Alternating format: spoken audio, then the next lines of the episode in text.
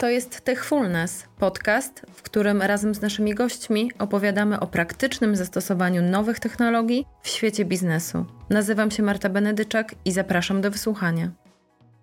Witam Państwa serdecznie w dzisiejszym odcinku specjalnym. Specjalnym, bo nie tylko się słyszymy, ale również widzimy. Jest ze mną dzisiaj Łukasz Otta. Cześć Łukasz. Cześć Marta. Łukasz, witaj w Techfullness. Jak się dzisiaj masz? Widzimy się w Warszawie, nagrywamy Techfullness Studio w Warszawie, ale ty na co dzień pracujesz w Siemensie w Gdańsku. Tak jest. Bardzo się cieszę, że tu jestem, więc możemy przejść do rzeczy. Świetnie, tak. Przechodzimy do rzeczy. Dzisiaj porozmawiamy o transformacji w biznesie. Na co dzień zajmujesz się tym tematem, bo jesteś dyrektorem do spraw transformacji cyfrowej, jesteś bardzo blisko klientów, współpracujesz z firmami, z przedsiębiorstwami w różnych branżach. Powiedz proszę na początek, trochę przewrotnie, trochę prowokacyjnie być może, po co w ogóle trzeba się transformować, po co warto się transformować? Wiesz co, jeszcze 3 lata temu odpowiedź na to pytanie byłaby pewnie inna. Byłaby transformujmy się dlatego, żeby nie uciekła nam konkurencja. Mówię oczywiście o przekazie naszym do rynku przemysłowego. Natomiast ostatnie 3 lata, które były kolorowe, jeżeli chodzi o intensywność przeróżnych wydarzeń i te wydarzenia przemodelowały bardzo dużo. To mówimy o zerwanych łańcuchach dostaw, mówimy o agresji rosyjskiej na Ukrainę. Wszystko, co spowodowało tak duże zmiany w naszym otoczeniu biznesowym, przemysłowym, wymaga od nas także dużych zmian w naszych organizacjach, aby dostosować się właśnie do tego. Nie da się pracować w ten sam sposób przy tak zmienionym otoczeniu, oczekując tych samych dobrych rezultatów produkcyjnych, biznesowych itd. No tak, dość oczywiste, tym bardziej, że nie zanosi się na to, żeby przyszłość przyniosła nam jakieś spowolnienie, chyba bardziej będzie jeszcze bardziej dynamiczne. Myślę, że trzeba się przyzwyczaić do zmian i to jeszcze bardziej uzasadnia transformację cyfrową. Dlaczego? Dlatego, że dobrze przeprowadzona taka zmiana organizacyjna, bo to nie jest tylko zmiana technologiczna, to jest zmiana przede wszystkim myślenia o swoim przedsiębiorstwie, ona w perspektywie przyszłych zmian, o których nie potrafimy jeszcze dzisiaj nazwać, bo się nie wydarzyły, także pozwoli nam się w nich odnaleźć i przeciwdziałać właśnie tą elastycznością operacyjną przede wszystkim, tak mi się wydaje. Cieszę się bardzo, że powiedziałeś o tym przekształceniu przedsiębiorstwa, bo właśnie o to chciałam Cię zapytać, o definicję transformacji cyfrowej, digitalizacji, cyfryzacji, bo czy to są synonimy? I też chciałam od razu poprosić Cię, żebyś poruszył taki wątek tego, że te słowa, te sformułowania są ostatnio odmieniane niemalże przez wszystkie przypadki. I wydaje mi się, że warto, żebyśmy się tutaj definicyjnie uspójnili, więc czym tak naprawdę jest transformacja cyfrowa? Wiesz co? Digitalizacja, transformacja cyfrowa, Industry 4.0, Smart Industry, wszystkie te nazwy i mają jakąś szczególną swoją definicję. Jak wejdziemy w bardzo mocno w szczegół, dobrze przeszukamy internet, to dojdziemy do tego, że są różnice pomiędzy tymi hasłami, albo mogą być. Natomiast w tej przestrzeni publicznej, powiedziałbym bardziej marketingowej, one są wykorzystywane jako synonimy i nadużywane niestety. Nadużywane dlatego, że co to spowodowało? Spowodowało to, że firma, która już zwraca przez te wszystkie sytuacje, które przed chwilą opowiedziałem, zwraca uwagę na to, że chciałaby być bardziej elastyczna, operacyjna, chciałaby być zarządzać swoim przedsiębiorstwem w sposób bardziej nowoczesny właśnie, żeby odpowiadać na te zmienne czynniki zewnętrzne. Jak zaczyna szukać po haśle digitalizacja, to ma zatrzęsienie po prostu informacji, które niestety które w jednoznaczny sposób nie pomagają tej organizacji odnaleźć się w tej całej trudnej sytuacji. Dlaczego? Dlatego, że promują konkretne wycinki technologii, konkretne produkty. Stało się to takim trendem komunikacyjnym i to jest złe, dlatego że trzeba pamiętać, że ta transformacja cyfrowa jest dla tego klienta, dla tego przedsiębiorstwa, czyli ludzi, którzy tam siedzą. I oni mają to wiedzieć, rozumieć i mają rozumieć przede wszystkim, w czym ta technologia może im pomóc. A żeby zrozumieć, w czym ta technologia może pomóc, muszą najpierw wiedzieć, w czym potrzebują pomocy. Chciałabym, żebyśmy sobie teraz trochę podsumowali i nazwali to, co przed chwilą, o czym przed chwilą powiedziałeś. Czy w takim razie chcesz powiedzieć, że jeżeli mam w swoim przedsiębiorstwie duży fundusz inwestycyjny i chcę się zdigitalizować, kupuję świetne technologie na rynku, wdrażam je u siebie, to nie oznacza to, że przetransformowałam cyfrowo swoje przedsiębiorstwo? Według mojego podejścia do tematu transformacji cyfrowej nie.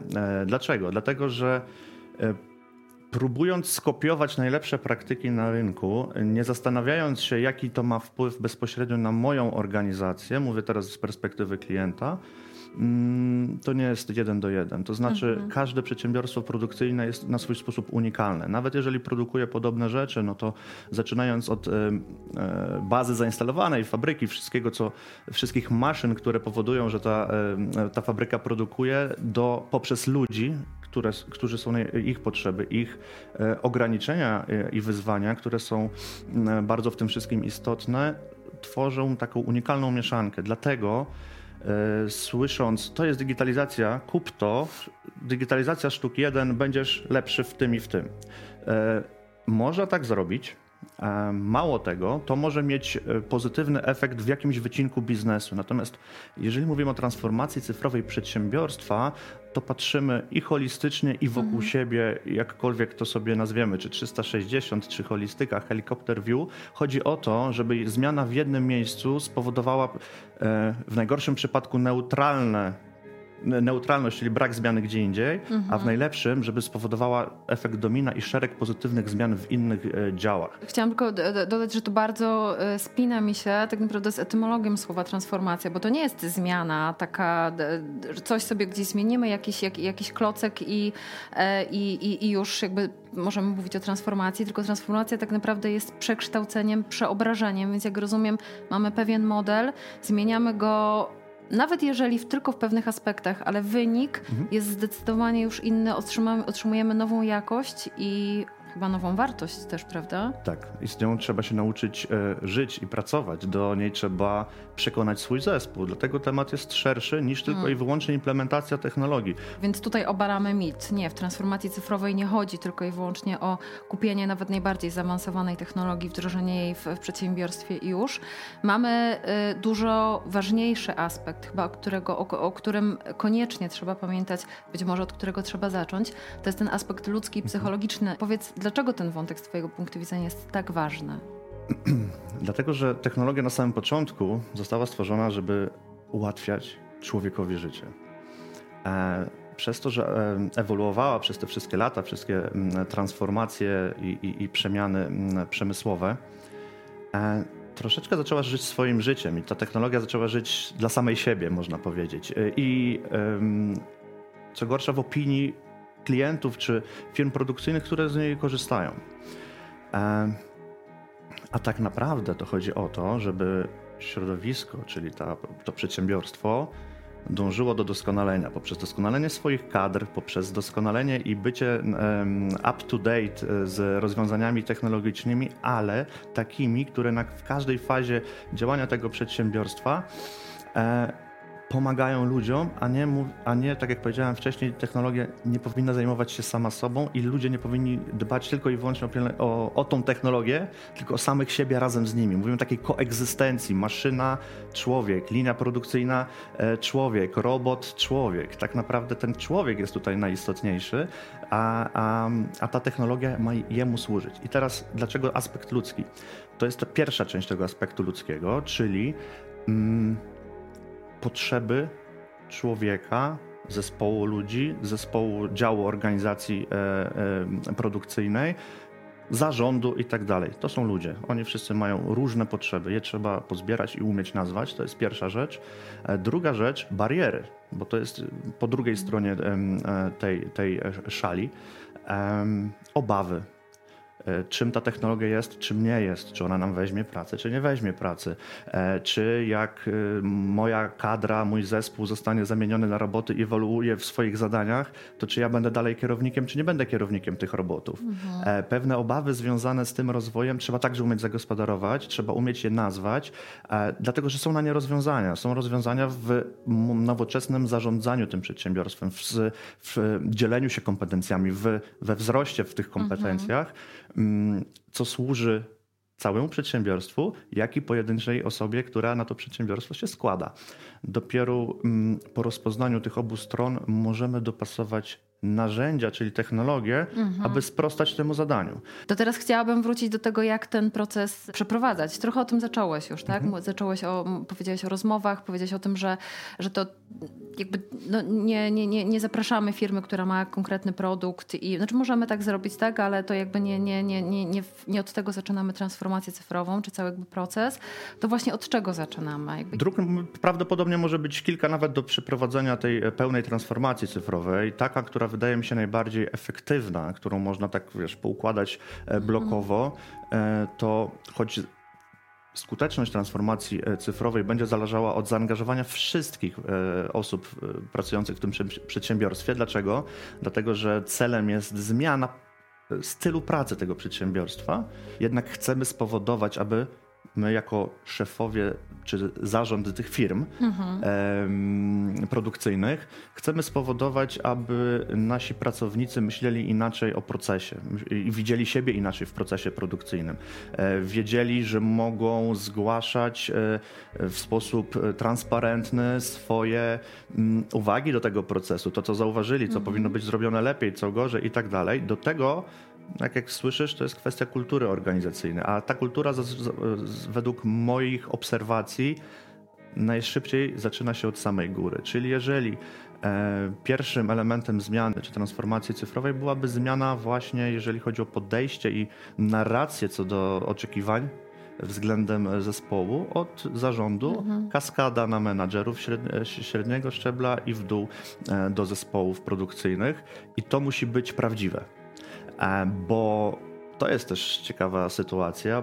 Bardzo dużo firm bierze na swój sztandar, czy wpisuje w swoje misje i ambicje biznesowe hasła, które nie do końca są zrozumiałe dla nich. Na przykład bądźmy otwarci, zwracajmy uwagę na to, co się dzieje wokół, komunikujmy się ze sobą, dawajmy sobie feedback, nauczmy się odbierać ten feedback i potem to nie jest egzekwowane w sposób transparentny, to znaczy każdy wie, że tak powinno być, każdy czuje, że firmy, które odnoszą sukces, dokładnie taką kulturą organizacyjną się jawią, mają i potrafią się nią pochwalić, natomiast bez kontekstu, bez tego, co ten feedback na moim stanowisku pracy, w zależności czy jestem pracownikiem linii, czy kierownikiem, czy brygadzistą, czy kierownikiem średniego szczebla, czy członkiem zarządu, to ten kontekst będzie troszeczkę inny i on musi być po prostu zrozumiany i przyjęty, jako teraz robimy tak. I to nie jest takie oczywiste wbrew pozorom. Więc praca nad tą świadomością, która według mnie powinna zacząć się od góry, to jest krok pierwszy, od tego bym zaczął transformację cyfrową. A idąc dalej, no to już mamy otwarty dialog, to już umiemy sobie powiedzieć, co jest tak, co nie. Możemy zaprosić do tego procesu facylitatora, czy firmę, czy osobę z zewnątrz, która jako obiektywny obserwator, który wchodzi na chwilę, jest bezstronny, nie ma ze sobą obciążeń emocjonalnych związanych z pracą jednego czy drugiego działu. Tutaj już mówimy o przekuciu tej otwartości, dialogu, znajdowaniu poszczególnych potrzeb na różnych szczeblach organizacyjnych, przekuwanie w drogę transformacji cyfrowej tego przedsiębiorstwa, czyli zróbmy to, bo to się pojawia najczęściej, zróbmy to jako pierwsze, priorytet numer 1. Pojawiło się w tej organizacji, bo mamy ją otwartą, bo nauczyliśmy się o niej rozmawiać,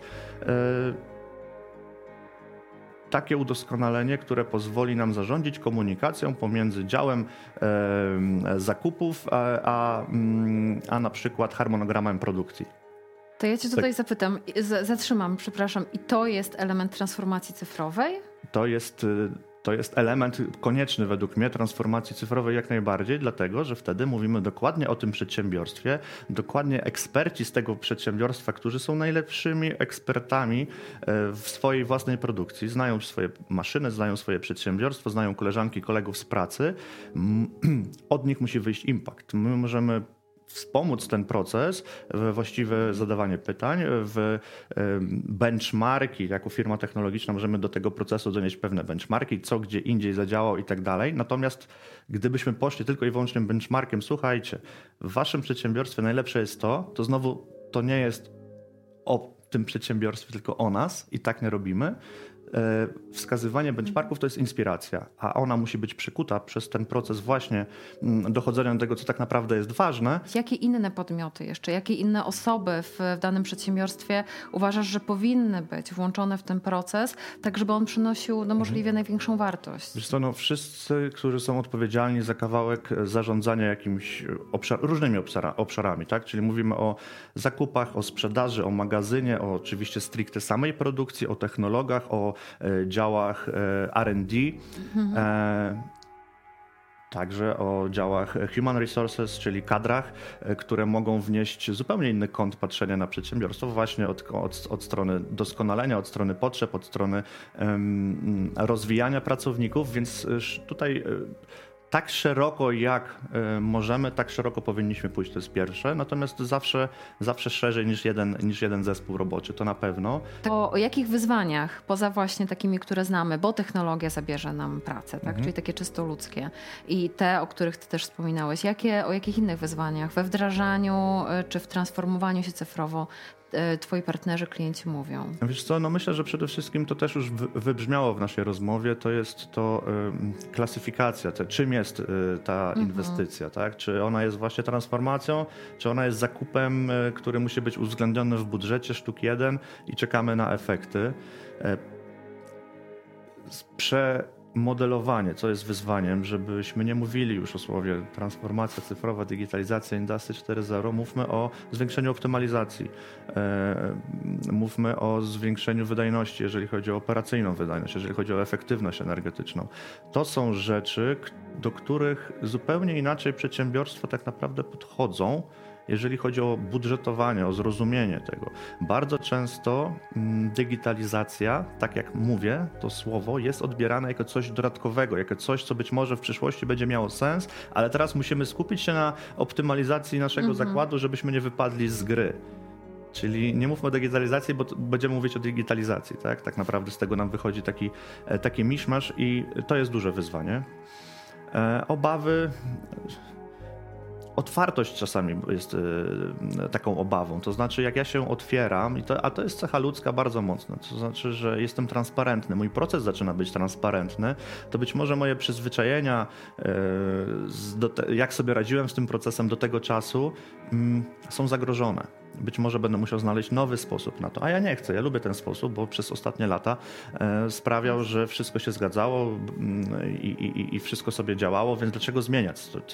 Klasyczne, po co zmieniać, skoro działa? No i tutaj, jeżeli chodzi o tą otwartość na zmiany, bo tej otwartość też odmieniliśmy chyba dzisiaj przez wszystkie rodzaje otwartości. Jeżeli chodzi o tą otwartość na zmiany, to oczywiście także jest bariera, ale nie da się zmienić bez otwartości na zmiany. Możemy się zmieniać siłowo, na siłę ktoś nam wydusi, ale to nigdy nie jest, to nie jest transformacja już na pewno, tak? To jest wymuszenie pewnego działania, to nie o to chodzi. My chcemy zaangażować naszych ludzi, bo przecież mamy ich wspaniałych, w to, aby byli częścią tej transformacji, tej nowej organizacji, w której stronę podążamy. Więc te bariery, taki strach przed taką bezpośrednią utratą pracy w dobie bardzo małego dostępu do kadr. Myślę, że już nie jest tak istotny, jak był kilka lat temu. Dlaczego? Wiesz co, Jest więcej miejsc pracy niż osób do tej pracy. To chyba dlatego. Wtedy osoby widzą, no oczywiście to ma wiele też konotacji. Cena tego pracownika rośnie na rynku, więc to jest to, ale daje możliwości rozwoju. To znaczy zawsze robiłem to i wydawało mi się, że nic innego nie będę robił, bo te fajniejsze rzeczy były robione przez kogoś innego, a gdzie mi tam do nich. Ale teraz mogę się przekwalifikować, bo jest potrzeba, a oddać tą pracę, którą robiłem do tej pory, kawałkowi linii produkcyjnej, zrobotyzowanej, zautomatyzowanej, scyfryzowanej, tak, na tej zasadzie. I coraz częściej pojawiają się głosy, że to jest szansa. Więc także obawa, ale ta obawa się przenosi w inne miejsce.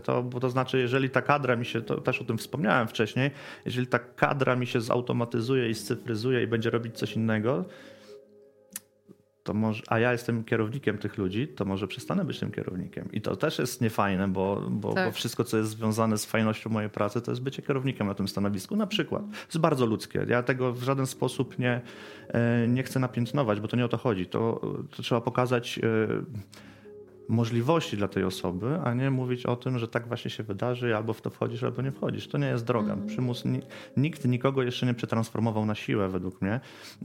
Można wymusić zmiany w organizacji. Bardzo prosto, siłowo, ale to nie jest ta droga. To nie tędy droga. Techfullness, technologie, uczucia i biznes. Tak na podsumowanie chyba naszej rozmowy, że to bardzo mocno jest o takim wychodzeniu po prostu ze swojej, no jest to słowo już trochę wyświechtane, ale wydaje mi się, że bardzo adekwatne tutaj, ze swojej strefy komfortu, bo jestem przyzwyczajona mam swoje nawyki i wykonywałam tę pracę tak, no to właśnie, tak jak mówiliśmy, po co zmieniać, a jeszcze jak mam jakieś zagrożenie, bo utracę to swoją pozycję, ten prestiż, bo byłem kierownikiem, bo przyjdą roboty, które zabiorą mi pracę i co wtedy ze mną.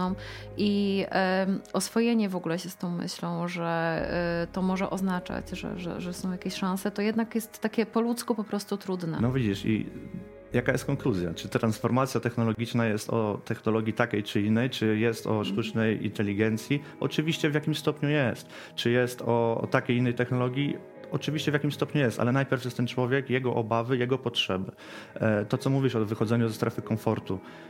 Bardzo często w kompetencjach przyszłości właśnie te wszystkie hasła, które dzisiaj już padły, czyli ta otwartość, komunikacja, ciągłe doskonalenie się, wychodzenie ze strefy komfortu nie po to, żeby się nie poczuć komfortowo, tylko po to, żeby poszerzać tą strefę komfortu, czyli żeby ona była coraz większa, żebyśmy my budowali swoją wartość jako ludzie, to jest wszystko remedium na te obawy. To znaczy, jeżeli ja się rozwijam, ja wychodzę ze strefy komfortu, ona jest coraz większa i ja rosnę, moje przedsiębiorstwo, w którym pracuję, rośnie, wszyscy są zadowoleni, ale ja też czuję wartość coraz większą siebie jako jednostki, więc na kolejne zmiany, my nie wiemy, co przyjdzie za rok, za dwa, za trzy. To, tak.